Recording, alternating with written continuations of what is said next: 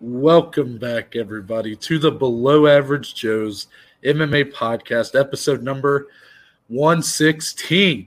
It's Friday, July 9th, 2021. Dominic, just take it all Mm. in. Mm.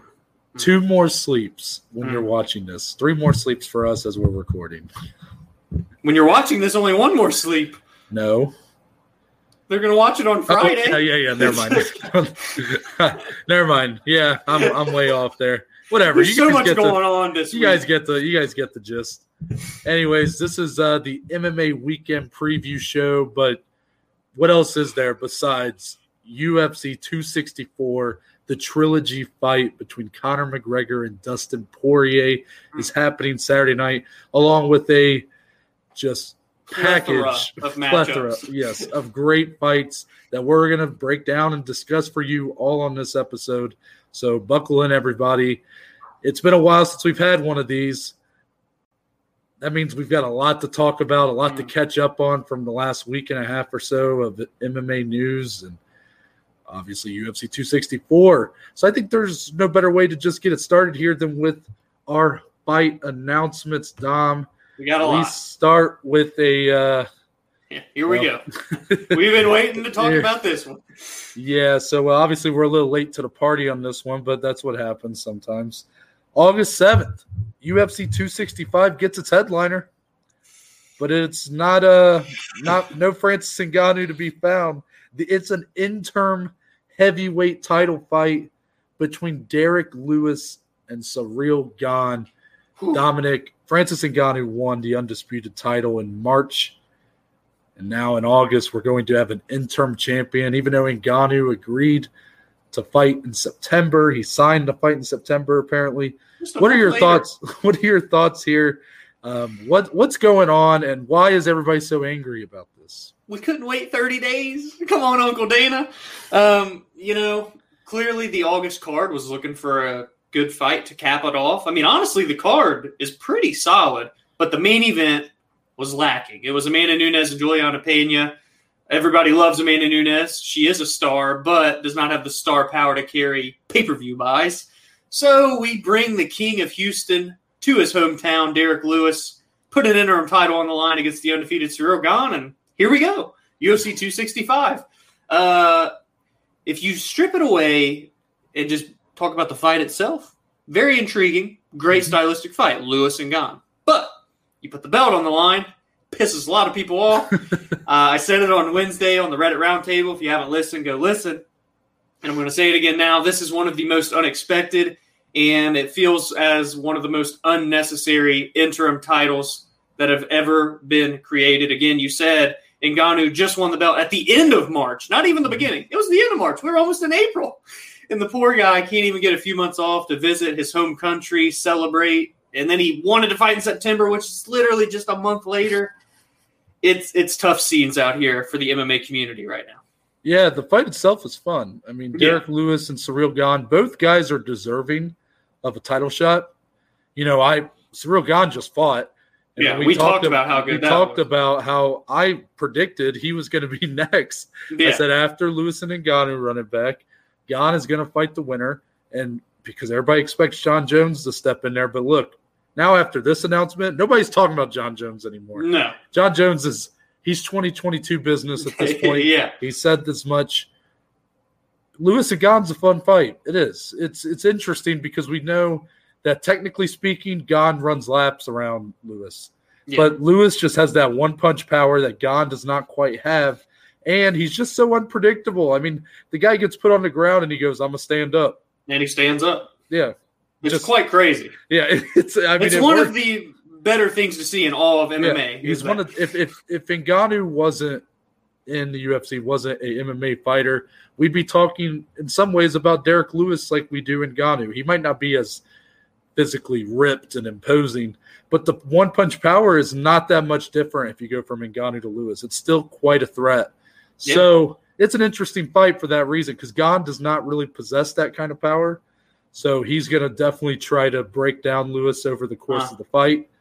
Um, not that he can't finish it. Lewis has been finished before by uh, JDS, and The 25 minutes will definitely favor Gane. We've seen him go two Agreed. fights in a row now, 25 minutes, and look fine. So. agreed. And I understand. Like I'm not stupid. We're not stupid. We know why this is being made Yeah. an interim he- title fight. It's because, and I'm, I don't even want to say it's Amanda Nunes. It's more that just Nunes is all these fights where she's headlined. They don't do well. They are actually Yeah. some of the weakest performing cards in history, at least, Which is unfortunate. most. But it's not really because of her. I think a lot of times it's just the, nobody buys that the opponents stand the chance. Yeah. Yeah. You know, and it's and plus like Nunes isn't quite a Mike Tyson where you go and watch to see how long an opponent can last. Because you know, you look at Felicia Spencer went five rounds with her. Mhm. Uh, Germaine de Randamie went five rounds with her. You know, sure, does she have the highlight reel like the leg kick knockout of or the head kick against Holly Holm? Yep. There's uh, what she did to uh, Megan Anderson. yeah, just Megan recently. Anderson was complete. Like it was awesome. But I'm just saying that like she doesn't quite. She's not someone that always is going to finish a fight in five minutes or less. It's just Yeah. the way it is. So a lot of people aren't really buying Juliana Pena. I liked what Pena did to kind of hype up that fight in the beginning, but then it's just been silent ever since. Yeah. now and it's it's just and it's still the goat at the end of the day. so I get they want a, a, a more firm headliner, or something to boost it up a little bit.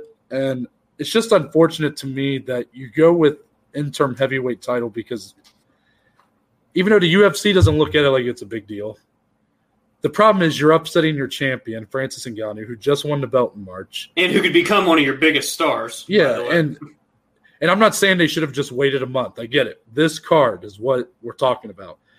But there's other divisions where, you know, you got Aljamain Sterling at bantamweight who we're not entirely sure when he's coming back. yeah, Why not put an interim bantamweight title fight? Why does it have to be the heavyweight title? I get it, Right. Gane and Lewis both deserving, and I'm happy that they are at least getting a chance. Like if it's anybody that's going to get it, I'm glad these two guys are in their positions that they're in. But what there's a lot of divisions that could have been put here before heavyweight because it was just defended. right. And and Ngannou didn't suffer any major injuries. He was ready to go in September. To me, it's just clear that the UFC made a bit of a short-sighted decision, a short-term decision, but they without really taking into account potential long-term ramifications. Right. You saw the back and forth between Dana White and Francis Ngannou's manager. That's not good, man. When a guy like Ngannou, who's the star that he is, that's he's becoming, Yeah. you don't want to get into these like negative publicity, you know, stunts or whatever you want to call them. This neg, you know, the stuff that you see on social media. You don't want to see these negative spats between promoter and fighter. It, it doesn't. It doesn't help the UFC for this to be happening. So, right. um, yeah, I'm. It's unfor- It's just a.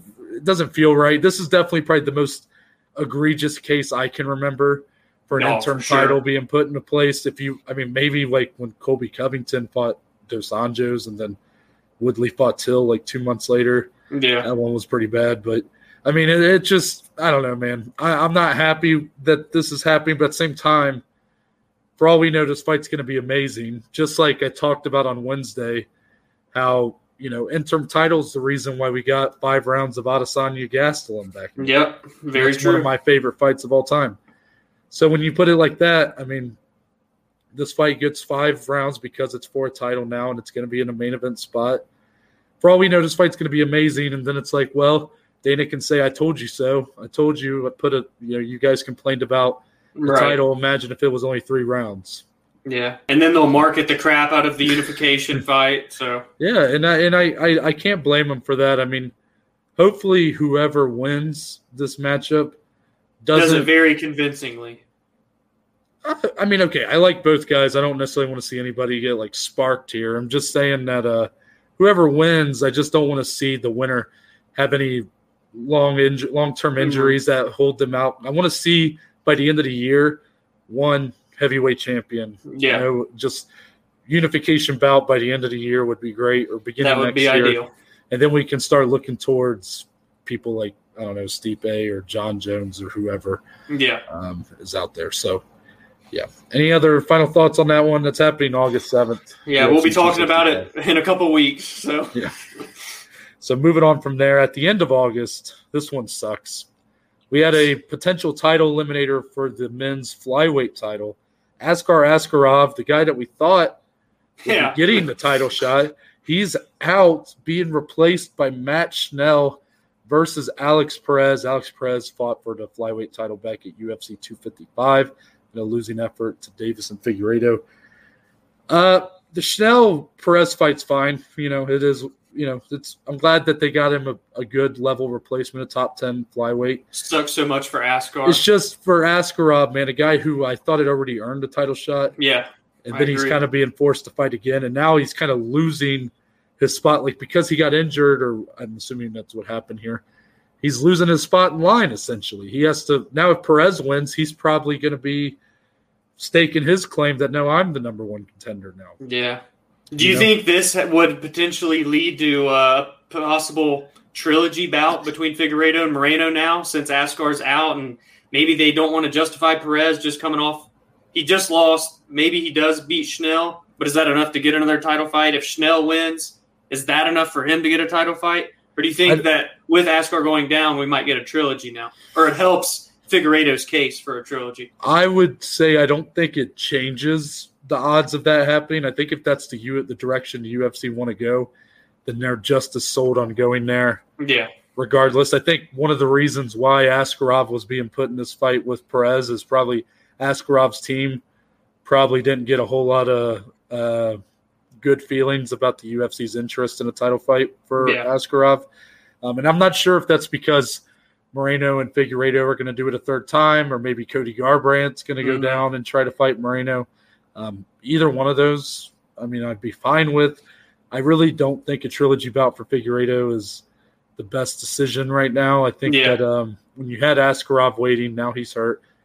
Cody Garbrandt, even I'd be fine with. It's former bantamweight champion. You know, it's it would be fun, um, even if I don't really care for when people jump Right. the lines and divisions. But It would be a big title fight, though.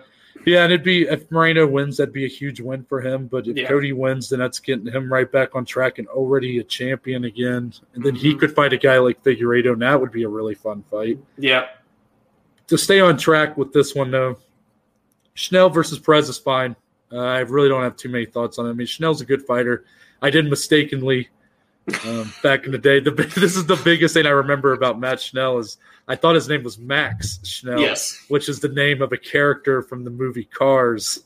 So when I looked up Max Schnell on Google to find out to find, his, to find his tapology page, I just saw a picture of a character from Cars. So then I You're like, dude, the so disrespect. I, on podcast, you guys can find this episode. It's in there. Um, I start freaking out about how Yeah. Google did my boy Max Schnell like that. oh, and then Lord. Dom calls me out in the middle of the episode. I try to be and, as polite as possible. No, possible. it was no, it was. I, I I was rant. I mean, I was ranting for minutes, and then Yeah. Dom's like, uh, "Did you mean Matt Schnell?" um, so yeah, Oh, that's yeah. the that's the biggest thing I remember about that guy. But also, he's a good fighter. Alex is, Perez looking to get back on track, and you know the UFC pushed Perez into a title fight. Yep, you know. contender series guy. So who's to say they won't do it again? hmm Um, also on August 28th, we got three for Yeah, I think it's three. It's a good card. Um, Sean Brady versus Kevin Lee rebooked Yes. for that card. Glad to see that that fight is rebooked. It's a great fight. These guys are probably going to get. I, I don't know if I want to say more shine because let's be honest, the lowest of the low prelims on a Conor McGregor card are probably going to get more shine than even a main event On a, on fight, fight night. night. Yeah. Just the way it rolls. But these guys get a higher placement. Um, Yeah, more- they'll be higher on the card. for yeah, sure. that's that's more, I guess, what I'm trying to refer to. I don't know how much that matters, but still, a big opportunity. Sean Brady to get the biggest win of his career for Kevin Lee. It's kind of the same story we've heard multiple times with him. You know, is he back? Is he? hmm He he, he said this a lot, where it's like he he has a tough loss. He comes back. He's like, I've never felt better in my life, Right. and then he'll lose again and then come back and say the same thing. It's kind of like what we're going to talk about with another individual in the main event of Yeah. Saturday's card, where it's like, are you really back? Are you really back? It's kind of like when Daniel Cormier used to say about John Jones. Yeah. Is he really back? Yeah. And Sean Um, Brady, a tough test, by the way. Oh, I mean that's a that's a tough opponent. When Kevin Lee's, oh, Kevin Lee's 0 1 as a welterweight against Rafael dos Anjos, who was another undersized welterweight. Sean Brady is a welterweight. yeah, for sure. But I'm still excited for the fight. yeah, can't wait. But the big one is a main event, right? This is the main event for August 28th. Five rounds of some beautiful striking, some brutal striking. hmm Edson Barboza and Giga Chikadze, two guys that we've been saying need a big opportunity. They just I said love this they can fight. fight each other. Two of the best kickers in all the UFC going Mm-hmm. up against one another. Striking's going to be incredible. Does that go five rounds? Because I have a hard time believing it will. That's the MMA community went nuts when this fight got announced, and I don't blame them. I love this fight so much. Yeah, I'm loving to see the respect these two are getting from Mm-hmm. the MMA community. Um, even if hardcore or excuse me, casual fans might not be super aware of these two. I'm sure Barboza's, you know, he's been around long enough and has been prevalent enough that you should know who he is. But uh, if you just remember this guy from getting mauled by Khabib or getting knocked out by Oh, Gaethje, he just look looks again. he looks like a brand new beast at 145 pounds. A move that none of us thought was going to go well, and it's completely turned his career around. We thought he was about done. Well, every And- time he steps on the scale now, I get nervous. But then he gives him the octagon the next day. It looks amazing. So Technically, he's only two and one at featherweight. Should be three. No, oh. that Yeah. fight with Dan Ige, and you look at what Dan Ige's kind of gone on to do.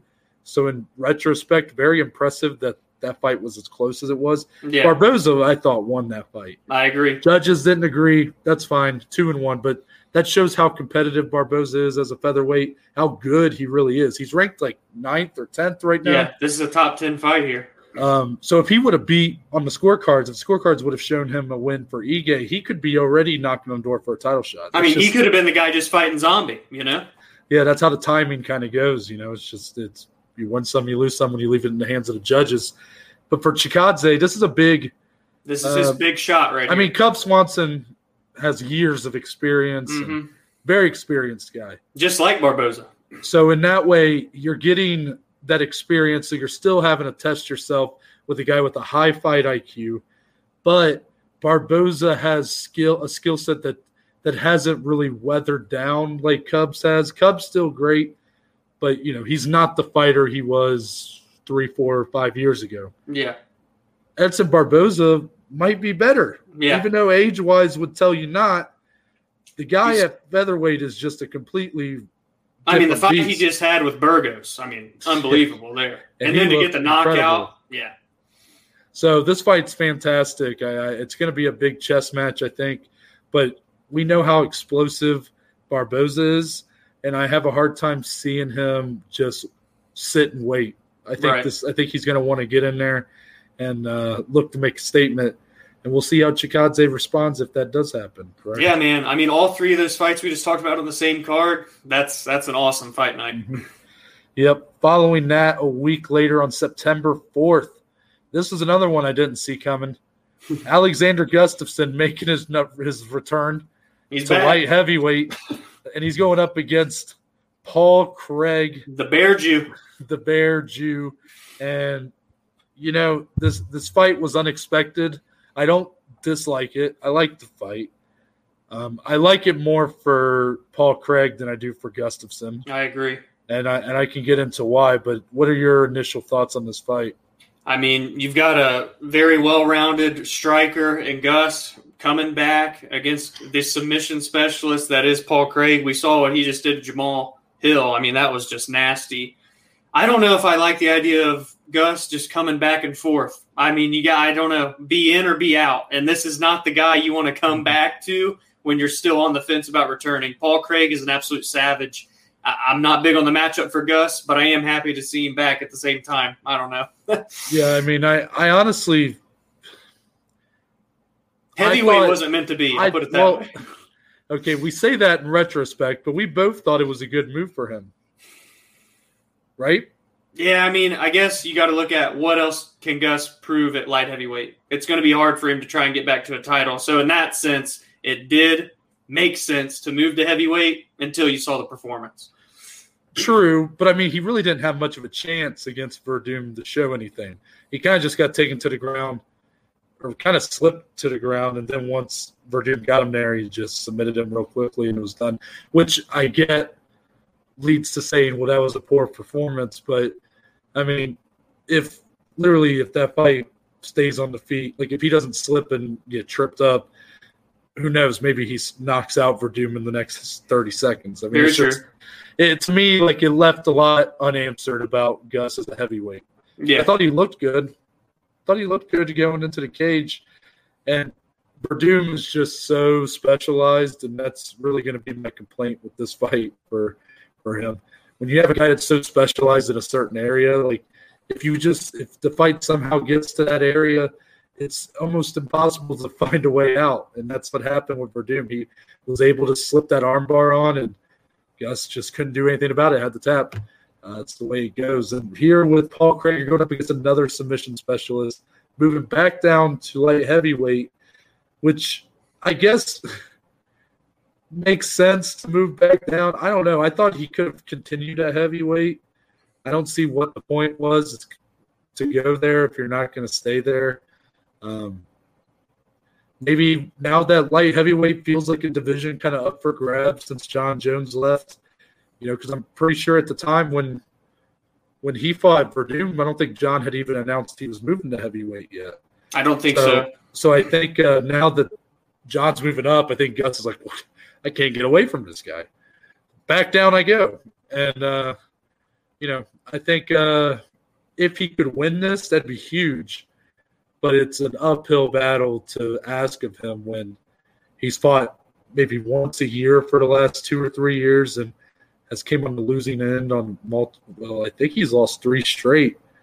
He Yeah. lost to John Jones, then he lost to Anthony Smith, retired and came back, and I thought lost to Werdum if I remember right. I believe so. um, just doesn't look quite the same as when he was in his prime, but that doesn't mean that he can't knock off a couple big wins. I think.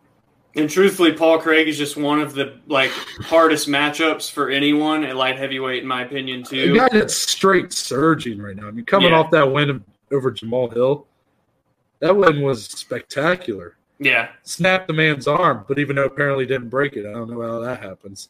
That man's arm was flapping in the wind. I don't know. Oh, I, we had a fit with that one. That was I, disgusting. I still don't understand scientifically how that man's arm was not broken. but regardless, uh, Craig looks spectacular right now. He, he, he over after originally having a draw with Shogun Rua, comes back and beats him down in the second fight. Um, it's a tall task for Gus, but um, for Craig, it's a big name. Um, if he couldn't get anybody in the top ten, who better than someone on a bit of a skid, hasn't fought in a year like Gustafsson, and you know, but still a big name, a guy fought for the title multiple times to add to your resume. That's what I was going to say. It is still a big name and a guy that has a pretty solid fan base, too. So for Craig, Mhm. you can't go wrong here. Yeah. Following that, UFC 266. We got two pretty big ones here. I'm going to start with one that you're going to be pretty happy about. Tatiana Suarez is back. Let's go. Back and 10 pounds heavier. She's moving Yes. up to women's flyweight. And her debut bout, It's great. Roxanne Modafferi. The Happy Warrior. So, Roxanne deserves some respect. You know, she's a good fighter. She's Yeah. made she's somehow made she's made a career where really when you when you watch her in the cage and you look at her skill set, you go, How has this woman lasted this long? But then she'll but then she'll pull a rabbit out of the hat like she did with Maycee Barber, and you go, Oh, that's That's how why. because somehow it's just like she turns it on just Yeah. randomly.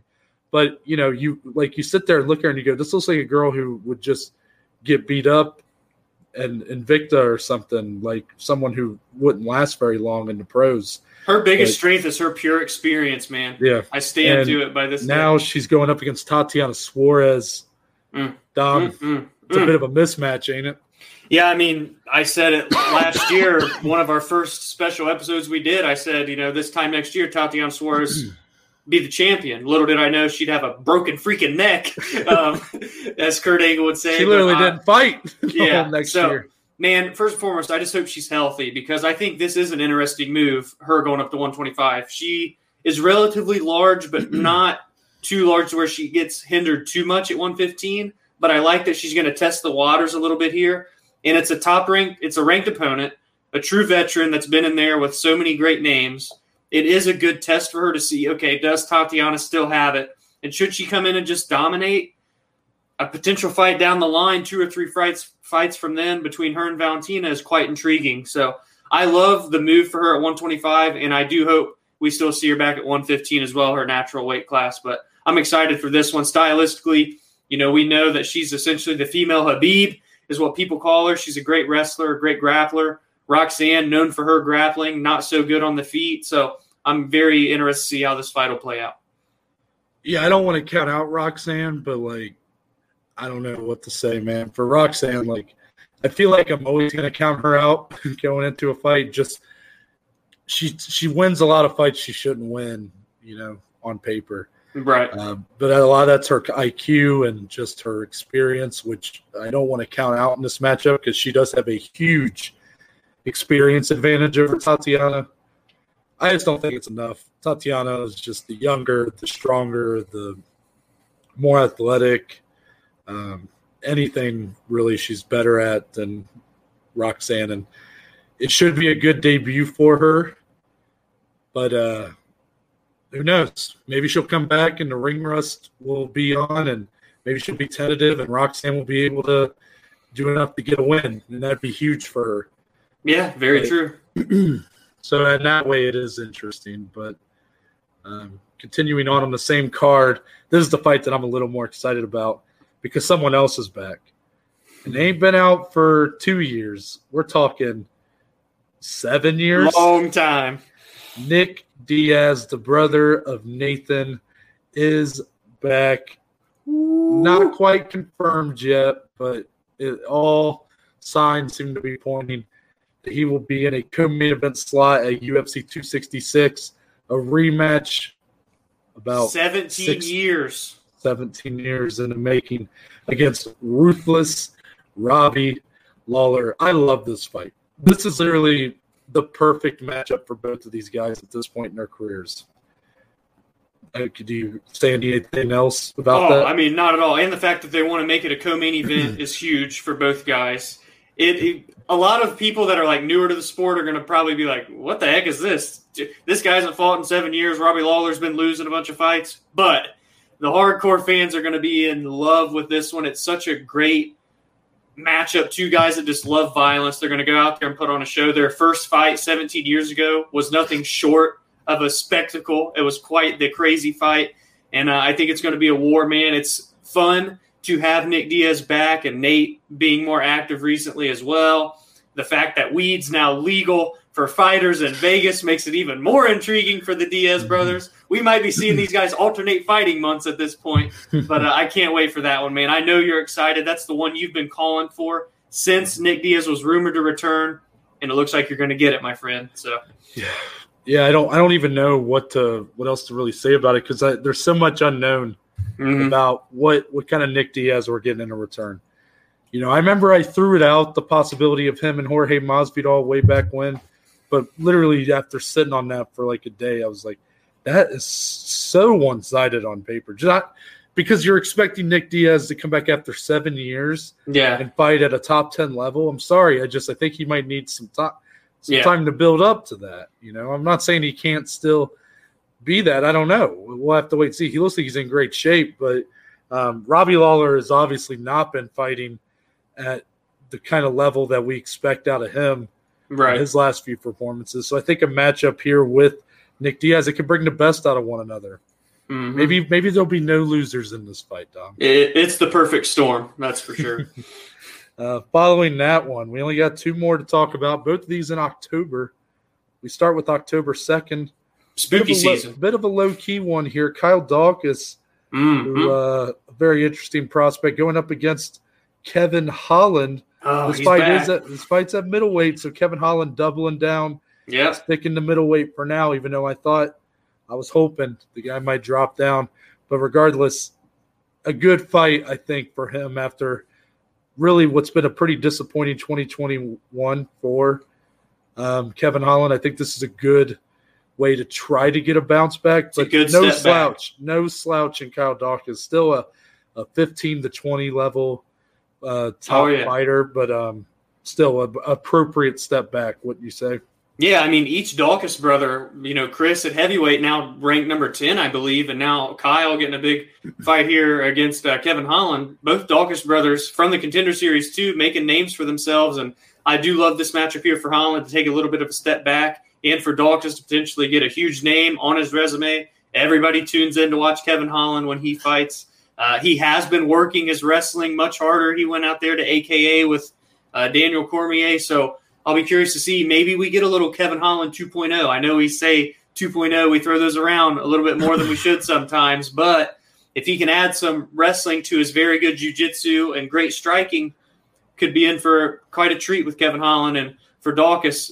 Again, a way for him to make a statement. I'm excited for that one. No offense, Dom, but if I have to hear fighter name 2.0 anymore on this podcast, I'm gonna freak out. I know we can get a new However, cover.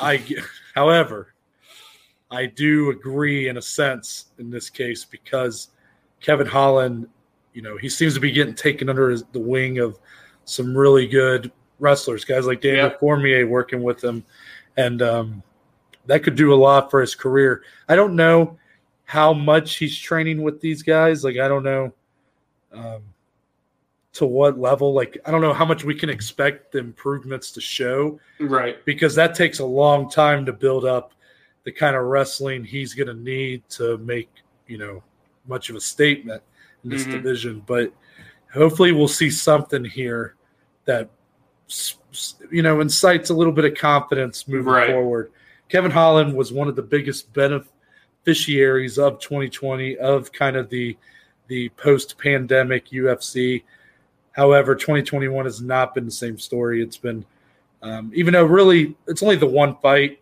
I mean, the fight Yeah. with Derek Brunson, where it was a bit embarrassing for him, his first main event. But then he follows that up with a really short notice, late replacement fight with Marvin Vettori, and it's And it was just copy same. and paste. Yeah. I mean, he probably shouldn't have done that, but I get it. The guy just wanting to get back in there and Yeah. make some money. Like I'm not gonna, you know, I'm not gonna say anything about it, but it, call it what it is. It's been a disappointing year for him Yeah. a We'll see year that some people, back. a lot of people in January were maybe predicting this guy to be a champion, and now he's fighting outside the top 15. So Yeah, uh, it's going to be a climb back, but I think he can do it. for sure. End of the month, October 30th. That would be Halloween, correct? I think so. Something like that. UFC 267 is taking place, and this one should uh, interest you a little bit, Dom. Amanda Ribas. She's back. She's been she's been dropping out of some fights with uh, Angela Hill over the past couple months, and even I think she was supposed to be on a card this month, I believe. Mhm. Um, they decide to go their separate ways. Angela Hill's fighting Tecia Torres. Amanda Ribas fighting Virna Jandiroba Ooh. on that pay per view card. I think this is a Tough great fight. fight. It's a great is. fight for both women. Mhm. And my biggest question going into that fight, it's it, it reminds me so much of when Virna fought Mackenzie Dern, Yep. where I was sitting there like, okay, whose jujitsu is better, but then who's striking is better at the same time, and Yeah. will either of these cancel out? You know, will someone's jujitsu be just a bit better, and they can have a three, you know, coast to a nice win by just purely having an advantage in that aspect, or is it going to cancel out and we're going to see them fighting on the feet? Right. Then that's really going to be a test because we know Virna hung in there with Mackenzie Dern, who's they had also a not, war, man. you know, Mackenzie not a great striker in her own right, so not really, not sure how much you can say for that one, but still a fun fight, Yeah. slugfest. Amanda Ribas showed against a great striker that she couldn't quite take the power. So I'll be wondering, I guess, in this fight. I don't particularly particularly predict Virna to have the power, the knockout power to put away Ribas, but you know, can can Ribas withstand an onslaught if Virna decides to make it a firefight again? I mean, it, it's a question worth asking. I think.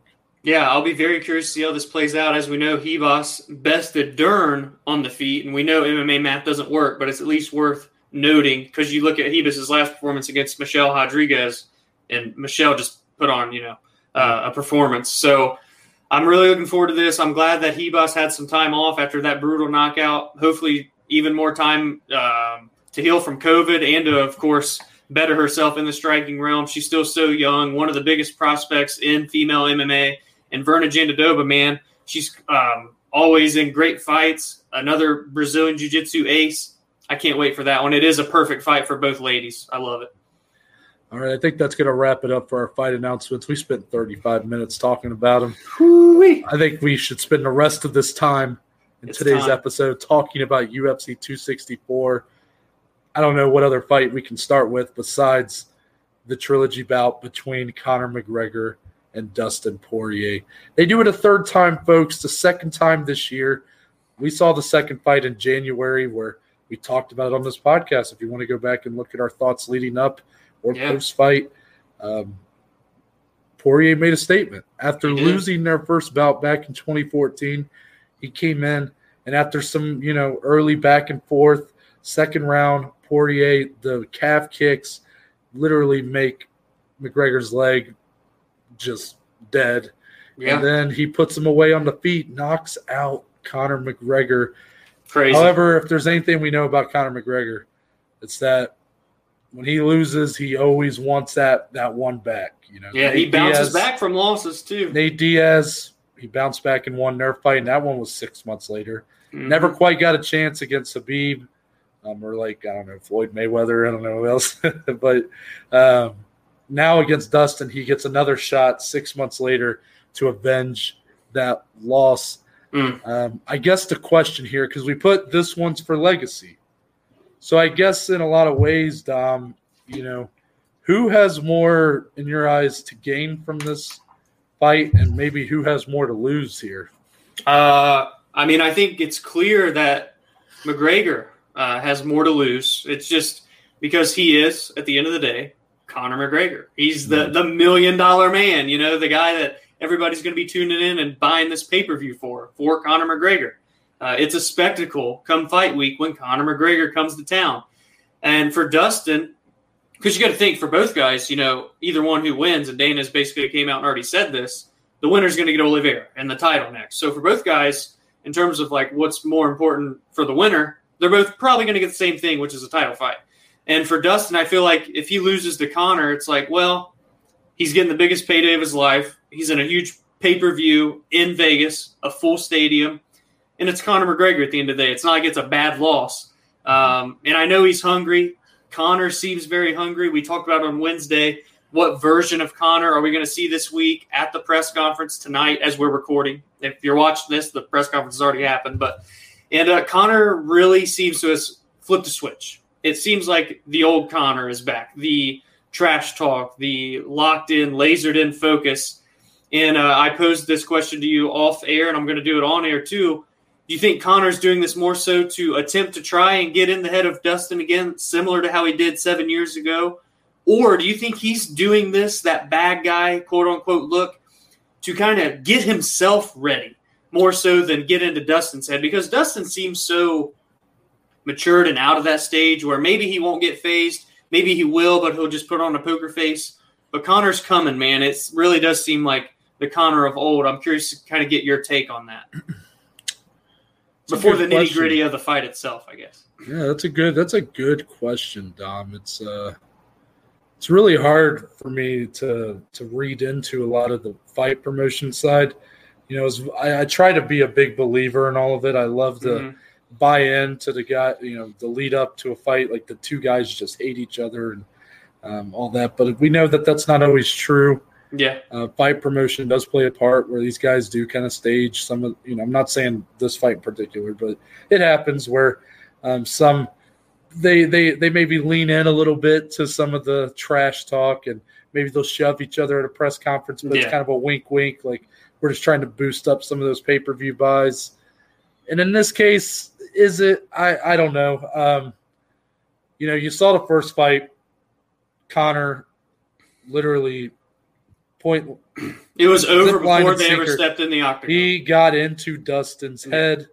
That fight was over before they got into the octagon, and uh, Conor made a statement. It really was kind of an embarrassing loss for Dustin. It's really been kind of the the one loss in, early in his career that probably stuck with him the most. Yeah. They run it back a second time.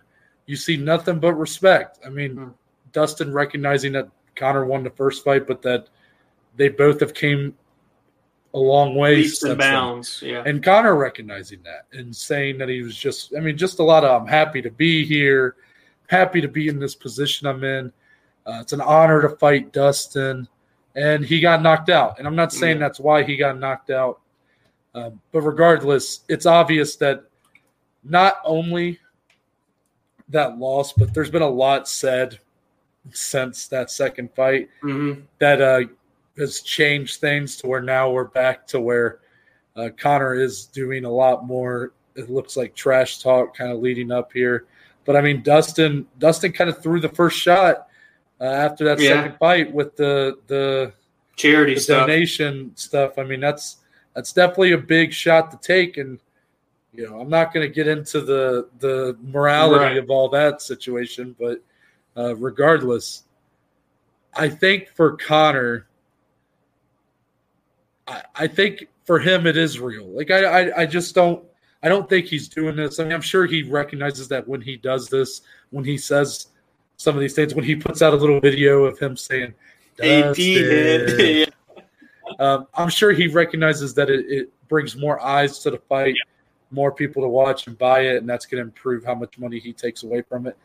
But I do think when you see him talking to Ariel Helwani and he's hmm he's Ariel asked him about what did you think about when Dustin's like pointing at you laughing when he hurts you with the shot, and he's like, well, we'll see who's laughing this time. And so Right. I think it is real. I do. Um, I, I don't think that there's anything fake about it. I think that Conor's pissed Yeah. not only because he lost, but I don't think he's really been happy with the way Dustin has sort of, you know, afterwards the donation stuff. Um, and then I think maybe he doesn't. I guarantee the competitor in him is not enjoying a lot of people saying, "Well, if he loses this fight, is he done? Yeah. Is he retired? Is it has the game passed him by?" Right. I'm sure that he wants to get in there and make a statement. He really does come off as rejuvenated, motivated. You know. And now you just brought up. A Here we go. point. I was wanting to segue it. Okay, uh, that's a great way to segue it. Um, because yeah, I'm not gonna lie. Does it seem that way? Yes. Does it seem like Conor McGregor seems a little more re-energized, re reinvigorated, like a brand new guy? Yes. But guess what? We've said this so many times with Conor. He when he lost the Diaz fight and he came back for the second one, he looked re-motivated, re-energized. Wins that, beats Eddie Alvarez. Then he goes and loses to Floyd Mayweather, Mhm. loses to Khabib. After the Khabib fight, he comes back against Cowboy Cerrone. Looks like he's in the best shape of his life. Uh, goes in there and starches Cowboy in less than Yeah. a minute. People say he's back. Look at him. Look how great he looks. And then he loses to Dustin Poirier. Yeah. And in the lead into that fight, everybody said, "Oh, this is the best camp of his life. Uh, this is a more motivated Conor McGregor." It, it it almost like they forgot about the Cowboy fight. They were just like, "No, this is the camp that he Yeah. was most interested in. That he was all in Best for." shape of his life. Yeah. yeah. and then he loses, and then afterwards you hear, "Oh, he was training for Manny Pacquiao." Yeah. Um, He used a Yeah. boxing stance. he had his family there a lot. He wasn't training as much as he should be. Well, okay, well, I'm done hearing about it then. Because it's obvious that they're just going to, anybody's going to say anything to just make this fight more um, interesting or uh, to, to really make us want to buy it for anybody who's maybe on the fence. Right. People are just, you know, Dana, the, the management, anybody in Dustin or Conor's camp, they're all just going to say whatever. So I'm done listening to it. I just want to see it. I don't care Conor to talking trash this week and like looking more like maybe you know talking more like a golden age or whatever vintage Conor McGregor, whatever you want to call it. I don't care. I don't think it really matters. In the cage, show it. Let's see if he's made it- enough improvements in six months because that is a tall task Yes, to it is. to be to be able to come back from I mean I'm not saying that he has to necessarily have a solution for everything that went wrong in that second fight because he did some good things. You know, he hurt Dustin in the first round multiple times. Multiple times. Yeah. Won the first round. It was just those calf kicks really accumulated. He wasn't able to check them, and then ultimately, we also saw that Dustin's power could hurt Conor McGregor too. And you know, when you lost that mobility, he just couldn't get out of the way of those shots. I'm not saying he has to have a necessarily a plan for all those in order to win. He can win by doing what he did in the last fight. Problem is, I need I need to see something. I need to see something that in this fight, like, are we is he, are we going to go in there? Is he going to have a different stance? Is he going to move a little different? Is he going to check those kicks? These are all. This is what I care about. Right. I don't like to me all this all the trash talking all is all smoke and mirrors at the end of the day. Like I'm done hearing about Conor McGregor is back and the best version of himself we've ever seen. He might be. I don't want to say it's not true, but it comes off like the boy who cried wolf after you've done this so many times. Right. It's like the fourth or fifth time that I'm hearing we're seeing the best Conor McGregor ever, and maybe one or two of those times has it actually been a really good performance. And it just yeah. hinders what Dustin did. I mean, you have to give credit where it's due. Dustin went mm-hmm. in there, implemented a game plan, withstood the tough shots, landed the calf kicks, uh, utilized his wrestling in the first round, and then got the knockout. And it's not like Dustin's going to come in here with the exact same game plan that he had six months ago. True. It's going to be completely different, Dustin, as I'm sure we're going to see that original karate style stance of Conor. I don't think it's going to be the boxing heavy stance of Conor. all the X's and O's from fight number two are seemingly out the window, in my opinion. Will the adjustments be made from Conor? Yes. But Dustin's going to make adjustments too because he knows he got hit in that fight. He got hit really hard in that fight. He admitted he was literally a flash KO out on his feet for a second in that fight. So to even admit that says a lot about where Dustin's mindset is coming into this. And uh, he seems to believe Conor's just as motivated as ever. All signs are pointing toward an incredible third fight here, the rubber match, and you know, fight one ends by KO for Conor, Fight two ends by KO for Dustin. Here we are, fight number three, UFC 264. And my God, I can only hope it goes as a five round war, similar to the uh, Miocic and Cormier trilogy did, man. That would be like the true, you know, hats off for this trilogy, man. It's going to be historical no matter what happens. A title fight next for the winner. It's just, there's so many storylines going into this. I can't wait. So my so my question for you, I guess, to kind of as we're sort of wrapping up talking this fight, not to put you on the spot here, but when it comes to the X's and O's, you know, you just said you kind of have to throw out a lot of that second fight. What does Dustin and then vice versa Conor have to do in this fight to win in your best estimation? You know what I would like to see more of off the rip for Dustin is the wrestling, the grappling, the clinch. He said in that fight, first fight, how much stronger he felt in there as compared to Conor.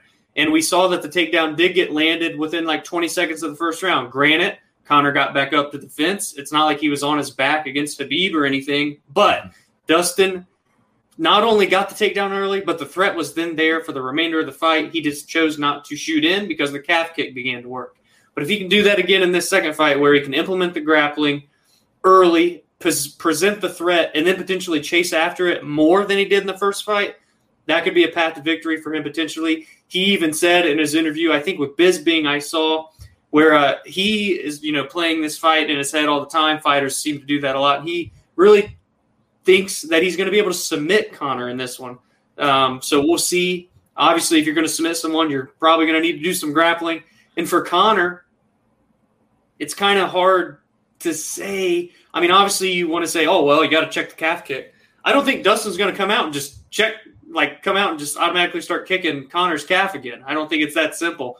But yeah, I think for Conor, you know what he did really good in the bounce back fight against Diaz? He implemented his own leg kicks against Diaz that were very successful in that rematch. Uh, and Dustin has even said in the lead up, I'm looking for him to kick my calf, not so much for me to kick his. So for Conor, obviously, be prepared to check the kicks if they come. Maybe throw your own leg kicks. And I'd like to just see kind of the more traditional stance that we're so used to seeing from Conor, that quick, precise movement, so light on his feet rather than that boxing stance. Because we saw the shots that landed with the boxing stance. They were still very hard. But if it's the normal Conor stance, you never know what he can do with that. We've seen him one punch KO many of people before, including Dustin Poirier.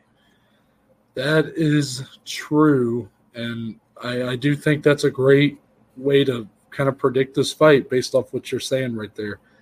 Um, I don't buy in to the narrative that if you break down this fight over the course of five rounds, that Conor wins this fight in the first or second, and then really after like the halfway point in the second, all of a sudden it's Dustin Poirier's fight. Mhm. Completely disagree with that.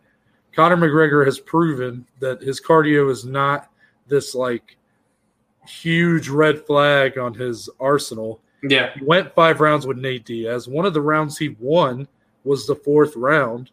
Um, and then even in the Khabib fight, I I thought considering the amount of wrestling defense he had to try to do in that fight, I didn't think his cardio was really. I mean, he was tired in round four. Don't get me wrong. But the third round was his best round. The third round was his best round, and considering how much he had to sprawl in that fight, and you know Khabib just bringing that pressure, I thought he held up decently well, considering how much flack his cardio gets. Now we know that Dustin can really turn things on in the later rounds against Dan Hooker. Really, those championship rounds are why he won that fight. Yeah. He was getting hurt pretty early on, and then over the course of the round, really came back in a big way. Um, here, I, I don't necessarily know who's going to win what round. I just think for five rounds, both these guys are dangerous. Yeah. Uh, Oh, yeah. Both these guys carry their power late. They both carry that IQ late into fights. Um, and I, I really think that either man, I think this fight's just as even. Really, the the second fight, I was pretty clearly like I thought Conor McGregor was going to win. Mhm. Here, I look at this fight like 50 50. Just because Dustin won six months ago, I don't put any, and I, I don't think Dustin would expect anybody to think differently. I mean, I, Right. this fight to me is dead even. It's it's a fit toss 'em, it's a pick 'em, whatever you want to call Yeah. it. Um, I could see these guys implementing a lot of different strategies. I think your point about Dustin with his grappling's good, but I think even Conor has proven when he gets clinched up, like against Nate Diaz, he can be a very effective fighter in the clinch. Yeah. I know I don't necessarily think he would want to keep it there against Dustin, but I'm just saying that if he keeps it there, he's out of kicking range and stuff Right. like that. There is benefits maybe for him, but um, the traditional, the more traditional uh, karate stance that Conor used to have was definitely a um, something that would probably, if we saw it, might make us more confident in his abilities. But if he comes out in that boxing stance, you just have to know where your weaknesses lie, since Right. he's done it before. I, I'm not sure if that's the stance he's going to come out in, but if it is, you know, he's going to be more flat-footed, which means he's like more vulnerable to leg kicks. So he has to know that himself. He has to know where his limitations lie Yep. and try to hide himself from being from being exposed to those. Yeah, I mean, it really is. I've never. I mean, we've we've done a lot of fight breakdowns, a lot of fight previews in less than a year on this podcast. But truthfully, man, like coming into this one, in terms of the pay per views we've broken down, this is one of the most 50-50 main events that we've discussed, man. And it's the trilogy. What better way to have a 50-50? Oh, I don't know who's going to win. Than between these two guys, something special is going to happen on Saturday night. Agreed. Let's get into our co-main event. Yes, sir. Uh, we're going to see Gilbert Burns and Stephen Thompson go at it at welterweight, and Wish it was five rounds. yeah. Um, I guess going in here, it feels like a one-sided title eliminator. Yeah, and that it if, does. uh, if Stephen Thompson gets a win here, he might have just secured himself a shot at Kamaru Usman's welterweight title. you would for like Gilbert- to think. For Gilbert Burns, probably not, but Gil, this fight is uh, to me what sticks out about this fight is the speed of both guys. hmm These are two of the fastest welterweights in the entire division. and in different ways, you know, Mhm. at the same time. So true. Gilbert's is more of, I would say, kind of He's explosive. explosive. His speed around the octagon is really, I mean, that's his ability to change levels at such a fast pace. For Stephen Thompson, it is the hand speed. It's Yeah, the way he moves in and out, the way he gets out, out of the way of shots. Yep. Um, he evades. He's able to just slightly get, just barely miss those punches and stuff Yeah. like that. Um, truly a, a uh, martial artist in that way. yes, Um, however, in this matchup, um, you got two guys with different styles, different points of attack. Mhm. Wonder Boy, we know what a puzzle he is on the feet, and he likes for people to really try to, to solve that puzzle because it just it leads to them kind of watching him over the course of the fight, Yeah. following his lead rather than trying to pick a point of attack. Yeah. For Gilbert Burns, we know his jiu-jitsu is spectacular. If he can get to the fight to the ground, you know he's going to want to do that. However, easier said than done. But he also has a more, probably the most complete skill set of maybe the whole entire top 10 at welterweight. I mean, he might be the most Yeah. complete fighter. True. But I mean, we saw him nearly finish the champion Usman in like the first minute of their fight, that was crazy. which I think a lot of people overlooked that because he Kamaru made the Yeah. was able to recover, make some uh, adjustments, and come back and finish Burns in the third round. But I think what was most obvious in that fight, what, what got exposed about Gilbert Burns, is he can get a little crazy in the octagon. Yeah. He kind of loses his head a little bit when something like that happens that goes his way. He can get a little out of control, and sometimes he can it can work out for him, and the flurry will maybe put someone out. But then sometimes when you have someone like Kamaru Usman, who's champion, top level fighter, top level IQ, didn't work out so much for him. Yeah. So what? So what should we expect here? Well, I was about to ask you a question, but I'll. No, I'm- no. You, if you want to ask me, that's fine. I don't. Well, I'm just thinking, you know, for Burns, you would like to think, well, maybe he should probably look to get this to the ground, right? I mean, he's going to have the jiu-jitsu advantage and overall grappling, but Wonderboy has pretty solid takedown defense. I mean, you saw him in there for 10 rounds with Woodley, and it's not like he got taken down at will. And ever since then, really, he doesn't get taken down because he controls the fight so well, as you mentioned, with his distance and the range, with his kicks and his long jabs. So for Burns, I would like to think, yeah, I mean, I mean, close the gap, close the distance, dirty boxing range, get out of the kicking range of Wonderboy Thompson. Do you think Noah that Burns can get this to the ground, or at least enough to where he could pull out a victory, or does Wonderboy's range and takedown defense allow him to just keep the distance, pick his shots, and get the victory? I have a hard time seeing Gilbert Burns getting this fight to the ground. I, I Right. truthfully see this as three rounds on the feet. Yeah, I do, and I, I still don't think that means that Gilbert Burns is going to lose. I think Hmm. he's explosive enough and talented enough yeah, on the feet to de- to dam to definitely put some damage and some hurting on Stephen Thompson and maybe even knock him out. we've it's- seen that happen to Wonder Boy. So We've seen both of these guys yeah, get knocked out before. It's it's just uh, the way it is. But I really don't think Gilbert Burns is gonna. I don't think he's gonna depend on the takedown to win this fight. So therefore, I don't think he's going to try it so much. Like I don't think he's gonna try to force it. Like if he Yeah. did, maybe eventually he would get Thompson to the ground. But by that point, how much energy have you exerted? How how much do you have left to really do any damage on the top? Whatever. I don't think he's going to look to do that. I think he's going to really, I think he's going to really try to mix it up with the this. He has a really nice speed power combination yeah, to where I think he's going to try to put out Thompson on the feet. I think he's going to I have do. Wonderboy on his back foot a lot. Yeah, Wonderboy's I mean, going to have to do a lot of evading. and we know that there's no better fighter in that position Yeah, exactly. Thompson. And the puzzle he is, you would think it considering we're guessing that this fight might be three rounds on the feet, you lean towards Wonder Boy, Yeah, but we just know how fast and explosive Gilbert Burns is that and is still very talented on the feet that he could definitely land the shot that ends this fight. I just think if this fight goes to a decision, I'm leaning Thompson a lot more. But if it's a fight that's finished, I really think Burns might have a better chance of finishing this fight. Even though Burns' chin isn't great, it hasn't held up the best over his career. I don't really think I see Thompson putting him out. Um, I'm not saying he can't, but I don't really see that. I just Yeah. think uh, if this fight gets stopped, I think it's Gilbert Burns landing that shot that just puts out Wonder Boy cold. Yeah. I mean, this is another one really that truthfully is a toss up in my opinion. It's such a Mhm. close fight, and you know, as we say here on the headline, if you're watching, one last ride for Wonderboy, because you got to think, well, if Stephen Thompson loses this, and we talked about this on Wednesday as well, if you didn't listen, but if he loses, he's in an odd spot, right? Because he's top, he's number four right now. He's already had, fought for the title twice before. Should he win here, you'd think, oh, he's a lock to fight Kamaru next because he's the only guy in the top five that hasn't fought the damn guy. but if he loses, it is an interesting spot to where does he continue fighting and welcoming in these top 10 guys? Or is it the one last ride? And for Burns, yeah, should he come out and look great and put on a great performance, he's not going to get another title fight, but it still allows him to solidify himself as, you know, the number one, number two guy in the world. It's a very big fight for both guys. Again, for two opposite reasons. We have these fights all the time that we talk about. This one's no different.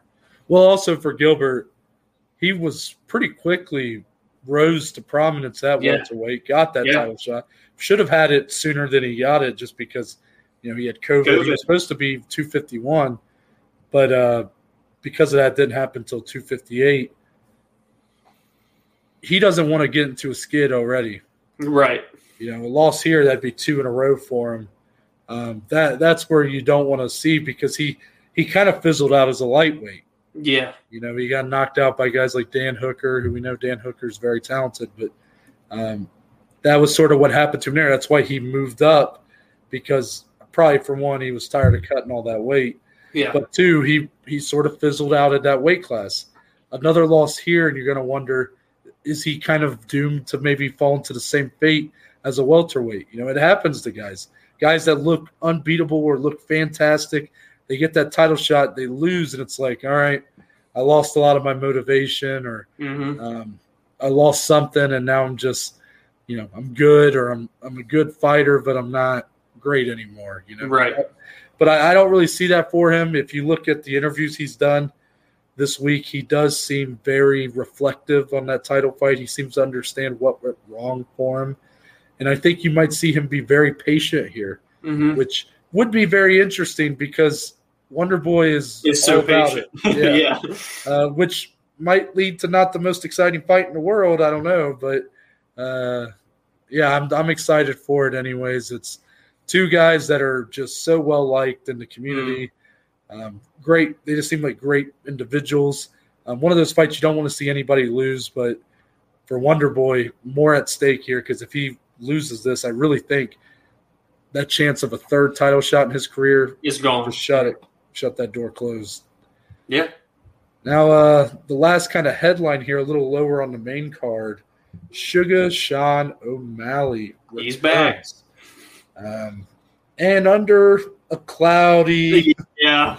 a bit What of an interesting lead up to this fight, huh? So let's start with his originally scheduled opponent is not who he's fighting. Yeah, true. Um, he was originally scheduled to fight Louis Smolka. Smolka is out of that fight, so Chris Moutinho. And you might say, who? Well, Well, he's making his. UFC. he's making his UFC debut. He's nine and four as a professional MMA fighter. Um, he makes his debut here, gets a huge chance to lead a main card, and going up against such a huge prospect in Sean O'Malley. We obviously don't know much about Moutinho. He's brand new here. right. However, what are your thoughts? A lot of people, and I said this on Wednesday, I am annoyed that people were so annoyed with Sean O'Malley here. Yeah. I understand if you were upset with the Louis Smolka fight announcement. I was a little taken aback as well. Yeah. I thought for sure he was about ready to pop back in the top 15, or at least, you know, so Louis Smolka is a prominent name. Louis Smolka is not a bad fighter, but O'Malley, it just to me, I didn't really, you know, once he beat um, Almeida. Almeida, I felt like Smolka was just a lateral move, and it's like, why, Yeah. are, why are you doing that? You should be going up. Yeah. Um, but then once that fight fell out, and I'm not judging him. I mean, we don't know what's going on behind the scenes. We don't know if the UFC is just giving him, like, okay, here's the opponents that are available, and it's Smolka and maybe two guys even worse. And he's like, well, I guess I'll fight Right. Smolka. We don't know. So I try to withhold hold back any judgment. But then he gets replaced with Moutinho. And there was a lot of guys on Twitter calling for the fight. Ricky Simon, Brian Kelleher, Ray Borg, among them. Um, and then he gets placed with the guy who's never fought in UFC before. And a lot of people aren't happy about it. And I don't think that's fair to him because I don't know who was offered to him. Just because people said they wanted to fight on Twitter This Yeah. was proven with Ricky Simon that just because Ricky says, "Hey, I want to dance," and you know he's trying to be funny, like, "Hey, let's fight," then it comes out well. He wanted to fight at 140 or 145 pounds Yeah. wasn't quite able to make it to 135. Well, that, that to me, that's like okay. Well, why would you take that fight? You're you don't you have the leverage here as Sean O'Malley.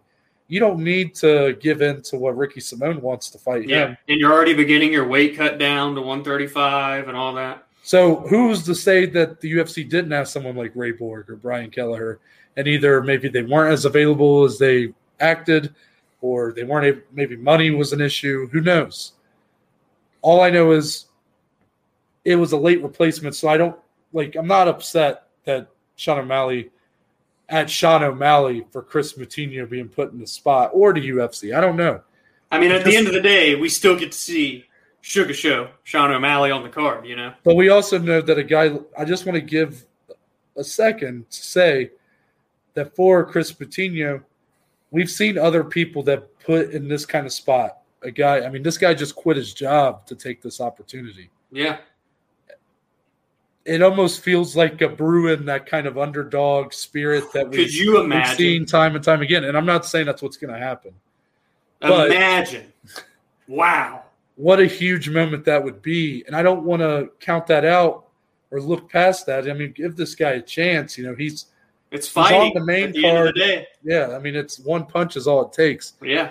But with that being said, this should be a showcase for Sean O'Malley on a Conor McGregor card.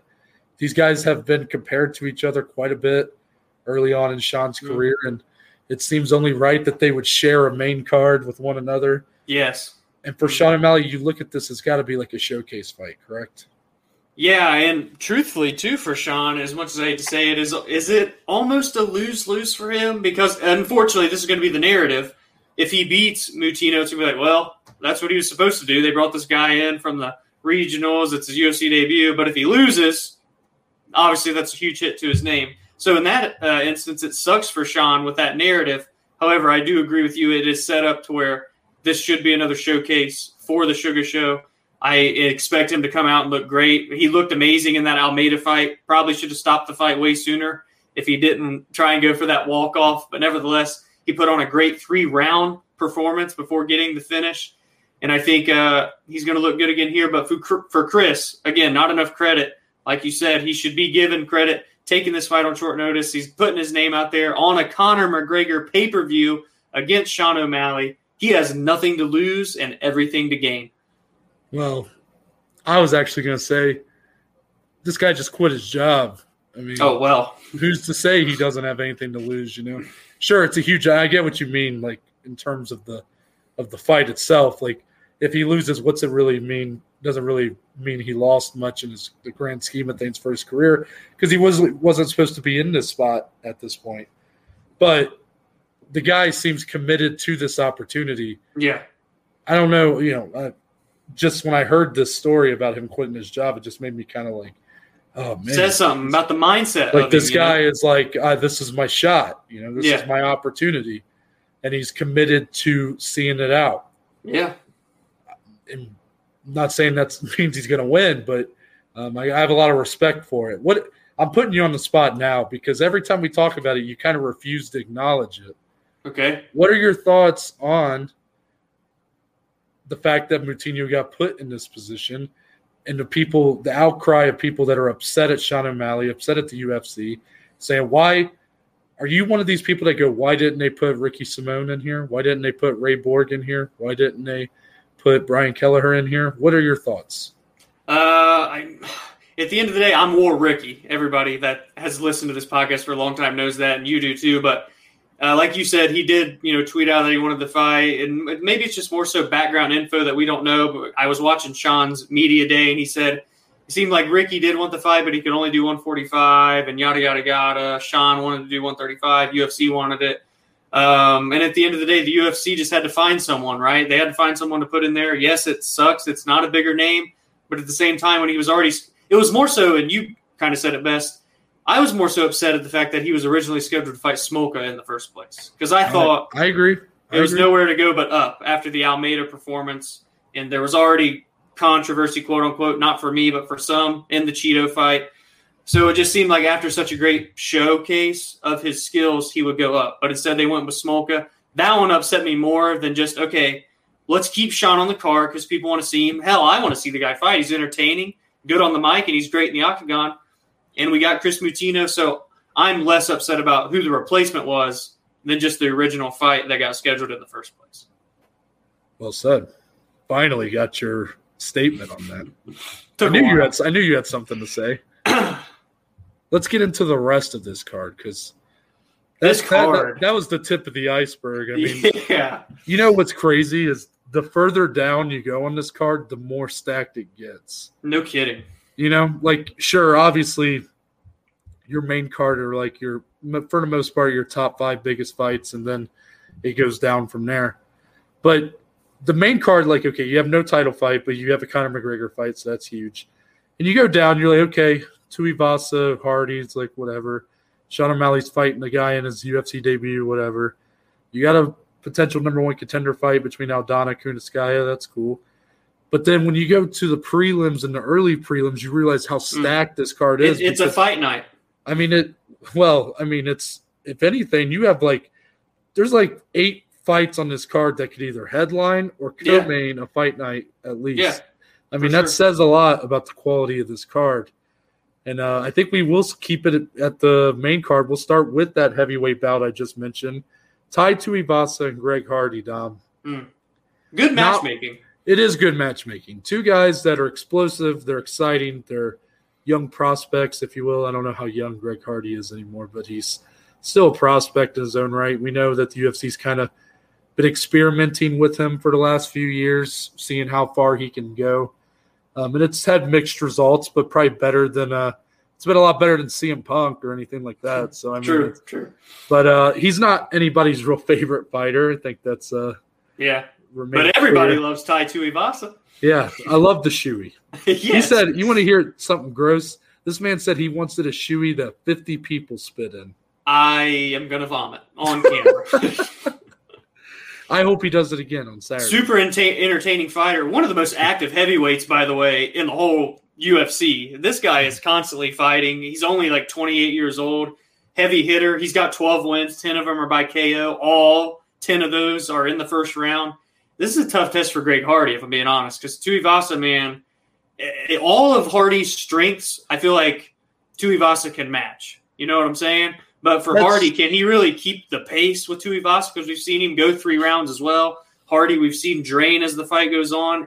And I don't know if Hardy's going to come out and like implement any grappling. You know what I'm saying? And on the feet, it's just Tuivasa's overall boxing and just power and quickness, I think, is better. I don't know. Greg Hardy, of course, has the one shot power, and we've seen Tuivasa get stopped. I'm just saying it's a tough fight for him.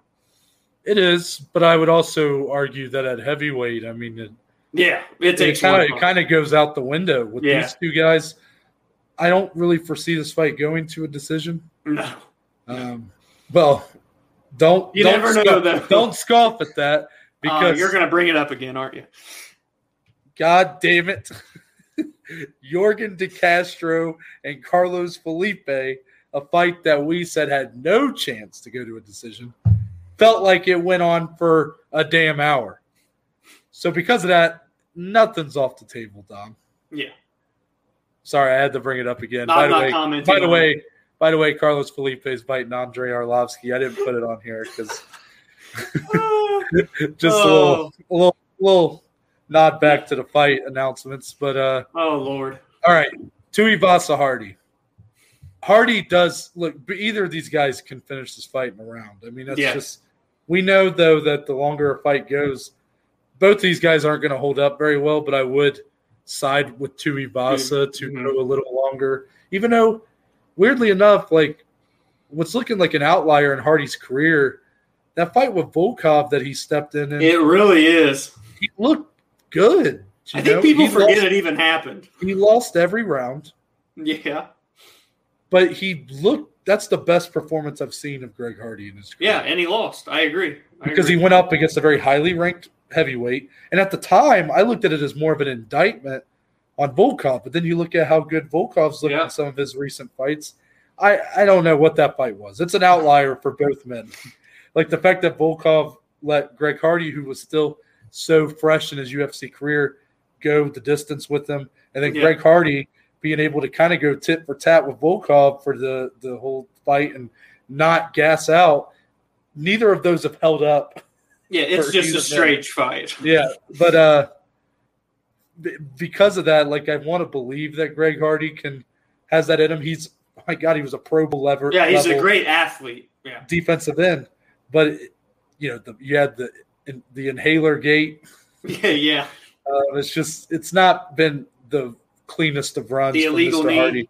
Yeah. Yep, it's not been clean, but here it's a big it's a big fight for both guys because they're both prospects. Like I think it's very good matchmaking because they're Yeah. both at relatively the same level, right outside the top fifteen, kind of.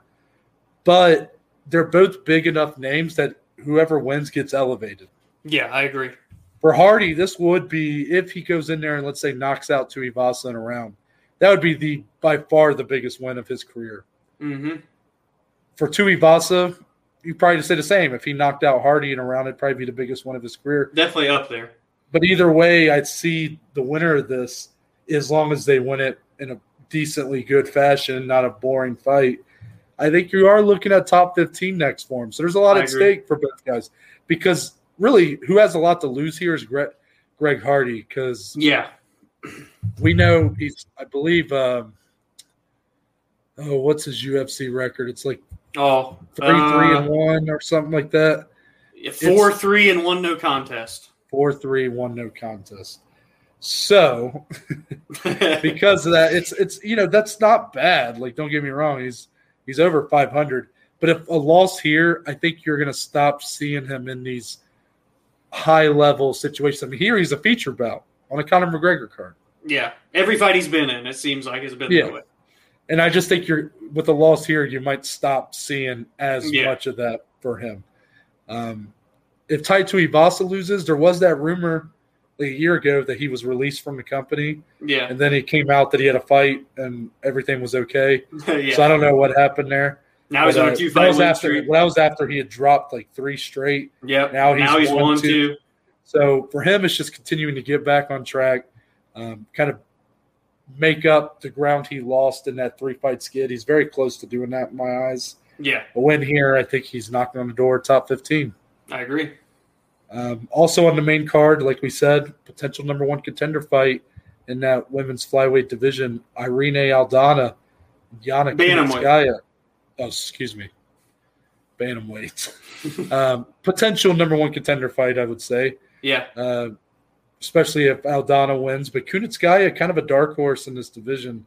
yeah. See, I think it's more of a number one if Kunitskaya wins. To be honest with Mm-hmm. you, but nevertheless, I think it is an interesting fight. Yana uh, has looked good since coming down to 135. Her only loss at 135 was to Aspen Ladd. We know how good Aspen Ladd is, but she's on a two fight win streak, and she looked really good in her last fight, man. Dominant on the ground, heavy ground and pound, and looked good on the feet. I just think she's a really good all around fighter. She had some success in Invicta, was a former champion. And for Aldana, she's looking to bounce back, you know, after losing that five round decision to Holly Holm, where Holly looked one of the best performances she's ever put on in her career. So looking to bounce back, I think it is a very evenly matched bout. Both women are pretty similar in terms of their skill sets as well. I think it's going to be a razor close fight.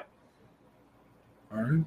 And then on the prelims, these are probably the two fights that me, you, most of the community is most excited for outside of our main and co-main event.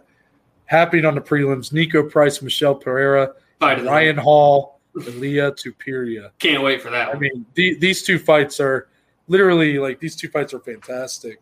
Yes. For the Price Pereira fight, what what's not what I'm going to be interested in is it's so expected that these two are just going to go in there Yeah. and go crazy and have a war. But you saw in Pereira's last fight, he was much more patient Didn't he he look did not- great? against Khaos Williams. He did not throw caution to the wind. Yeah. He played a very reserved, good performance together.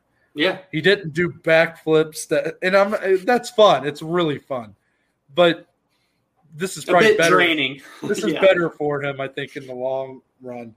Um, if we see some of that against Niko Price, I think he could get a huge win over Niko there. But we also see Niko has some of the most susceptible power that comes out of nowhere when he's put in these compromised positions on his back and he starts hammer fisting Randy Brown's face, and all of a sudden Randy Brown's James Vick. you know, I mean, the guy's power is just it doesn't it knows it doesn't it doesn't know gravity. It doesn't. Yes. It's not limited by gravity. The man knocks you out in any weird position, anywhere in the octagon, and um, he is the type of guy that I think could try to bring that out of Pereira. Be like, come on, let's have some fun, let's go wild. And Pereira, will he be able to be more composed and be like, nope, I'm going to fight my fight, clean, I cleaned up my act. That'd be a good question. Now for Hall Topuria, I figure Oh. we'll just talk about these kind of in the Together. open. So, Bundle them. Yeah. yeah, so Hall Topuria, Oh, one of the most intriguing fights on the card because It's Ryan Hall, talked about enough. Ryan Hall is the hardcore fans' darling, if you will, a guy that we've wanted to see how far he can take this skill set for so long now. Just an extremely talented ground game specialist. His jiu-jitsu spectacular. His Imanari rolls are fantastic hmm the leg locks out of this world, whatever you want to say. But he has fought few and far between times since It's unfortunate. the Ultimate Fighter. He's 36 now, still very talented, still, I believe, undefeated in the UFC. Yeah. But he goes up against a guy who's undefeated in his entire career, Ilia Topuria, 24 years old. Looks like one of the futures of the sport. You know, that Yeah. complete, well rounded skill set. Really he he reminds me of a of a featherweight Miguel Baeza. Is what he reminds me of. Truthfully, Interesting. Interesting. one of these guys that uh, obviously Baeza no longer undefeated, but Mhm. before that Ponzinibbio fight was, and Topuria undefeated. He's as well rounded as it comes. Great on the ground, great on the feet. Only 24 years old. This is a very large leap. Now you're probably thinking, well, no, it's not. Ryan Hall's not ranked. Well, Ryan Hall's not ranked because he hasn't fought in two years. If he was ranked, this guy's a top 10 talent. he Nearly was a ranked top not too long. He was ranked not too long ago too. Yeah. So he- just recently fell out of the rankings. So the UFC making this fight for Topuria says a lot to me in terms of what they Mhm. believe for this kid. And for Ryan Hall, it is a good fight for him to take against a surging prospect where he could potentially shut down the hype and get his name right back into the mix because he's truthfully the biggest dark horse at 145 pounds right now. Um, also, just want to give quick shout outs to some other guys on the card. Uh, Carlos Condit is the headliner of the prelims against Max Griffin. I'm really excited for that one. Max Griffin's the one who had that really nice win over Song Kenan, So- right? Yes, yes. Okay. So, uh, big fight there. Honestly, Griffin probably, I don't know if he's the favorite in that fight, but he probably should be. So, if the if Condit can get another win, that would be huge for him as he's been trying to come back to relevance, you know. Yeah. Um, also, want to mention Dricus, Duplessis, and Trevin Giles. That's, Battle the that's a prospect fight, in my opinion. A lot of people look at Hall Topuria as that. I think Hall might just be a bit too old at this point to be considered a prospect. Yeah. We know But how that good he is. fight, du Plessis and Giles, Oh, that's yeah. a prospect fight. The winner of that fight, I think, has a great chance to say, I'm ready for top 15. Yeah. And even if not, I just think their ceiling is just so high for both guys that the winner just comes out looking even better. Yeah. Um, and I guess I'll let you talk about Jennifer Maia, Jessica Eye. I know you wanted to mention that fight on the early prelims. I can't believe it. You know, Jennifer Maia goes from fighting for a title in her last fight, and then Jessica Eye's coming off a main event. Now they're on the early prelims, but nevertheless, I'm looking forward to it just to see kind of which woman can bounce back better. You know, get back into the mix in that top four, top three of the flyweight division. It's just a good fight to have on the early prelims. I'll put it that way. Yeah, well, Jessica Eye did fight on the last Conor Dustin card. She lost Yeah. to Joanne Calderwood. Yeah, So good fight too. That one. That was a good fight. But um, all of these fights are fantastic. We could have talked about any of these. in Yeah, every one of them. Yeah, Did you have any final thoughts before we wrap this thing up? my brother. It's just time to soak it all in now and watch. I know that's all I want to do now. I'm done talking. I just want to Hmm. watch it now. Wow. But uh, as you guys can see, this card is fantastic. Please check out some of these fights happening. You know, early on in the night. It's uh, there's a lot of talented individuals on this card. A lot of people that are going to be looking to make statement wins. And they're going to really get more think- shine than they ever would before. You Yeah, know, it's a I huge deal this- for the I young think- ones. I think this card is going to have a lot of big takeaways, Yes. which makes me excited for Monday's episode. You guys can check that out uh, coming up. It'll be another MMA weekend recap. Obviously, we'll be talking all about the fallout from this pay per view card and anything else that really happens between now and then. Don't expect too much fight announcements. We had a huge dump put on us we, this week, we had to get so- them all out. Um, and then obviously we'll follow that with uh, we won't we won't do a Wednesday episode, correct? Correct. Um, but then Friday we'll have another MMA weekend preview. So two episode week next week, but uh, a lot going on, a lot of exciting things in the in the the pot. So uh, just buckle up. But until then, Dominic, tell the good people where they can find you on social media. You can find me on Twitter, on Instagram at dslee14, and more importantly, follow us, interact with us, engage, comment, all the fun stuff on Twitter, Instagram. Our podcast can be found at baj underscore MMA podcast. And for me, if you go to my Instagram or Twitter at ntbaker underscore, there is a link in my bio for our link tree, which has all the platforms that our podcasts on, along with the social media platforms. So you can find our Spotify, our YouTube channel, um, Apple, Google Podcasts. There's a couple for our anchor page. Uh, if you want to leave a voice message, we'll ask us a question. We'll include it in our Reddit roundtables that we do on Wednesdays. Or if you have thoughts on upcoming fights or news stories, we'll include them in episodes like we did today. We Mhm. didn't have any today, but um, you could have you could have been featured today. Yes, you guys all missed out. But uh, just or if you just want to say hi or tell us that we suck, True. that's fine too. Anything to improve the spirits, you know. Yes. But uh, again, you can find all of that if you go to my bio on Twitter or Instagram at ntbaker underscore. But that's it, Tom. We're out, and we'll see y'all on Monday.